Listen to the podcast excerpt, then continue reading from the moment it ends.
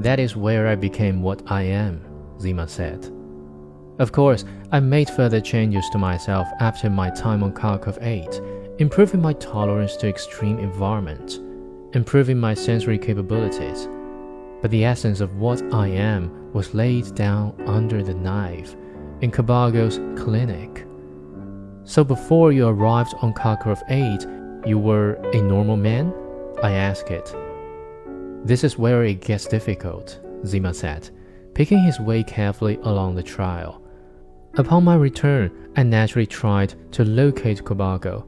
With his help, I assumed I would be able to make sense of the memory fragments I carried in my head.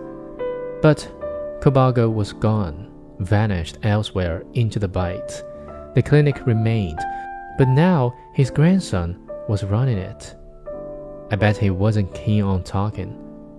No, he took some persuading. Thankfully, I had means. A little bribery, a little coercion.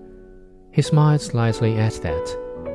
Eventually, he agreed to open the clinic records and examine his grandfather's log of my visit. We turned a corner. The sea and the sky were now the same inseparable gray, with no trace of blue remaining. What happened? The records say that I was never a man, Zima said. He paused a while before continuing, leaving no doubt as to what he had said. Zima never existed before my arrival in the clinic.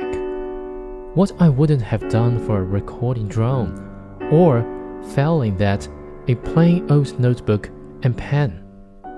I frowned, as if that might make my memory work just that little bit harder. Then who were you?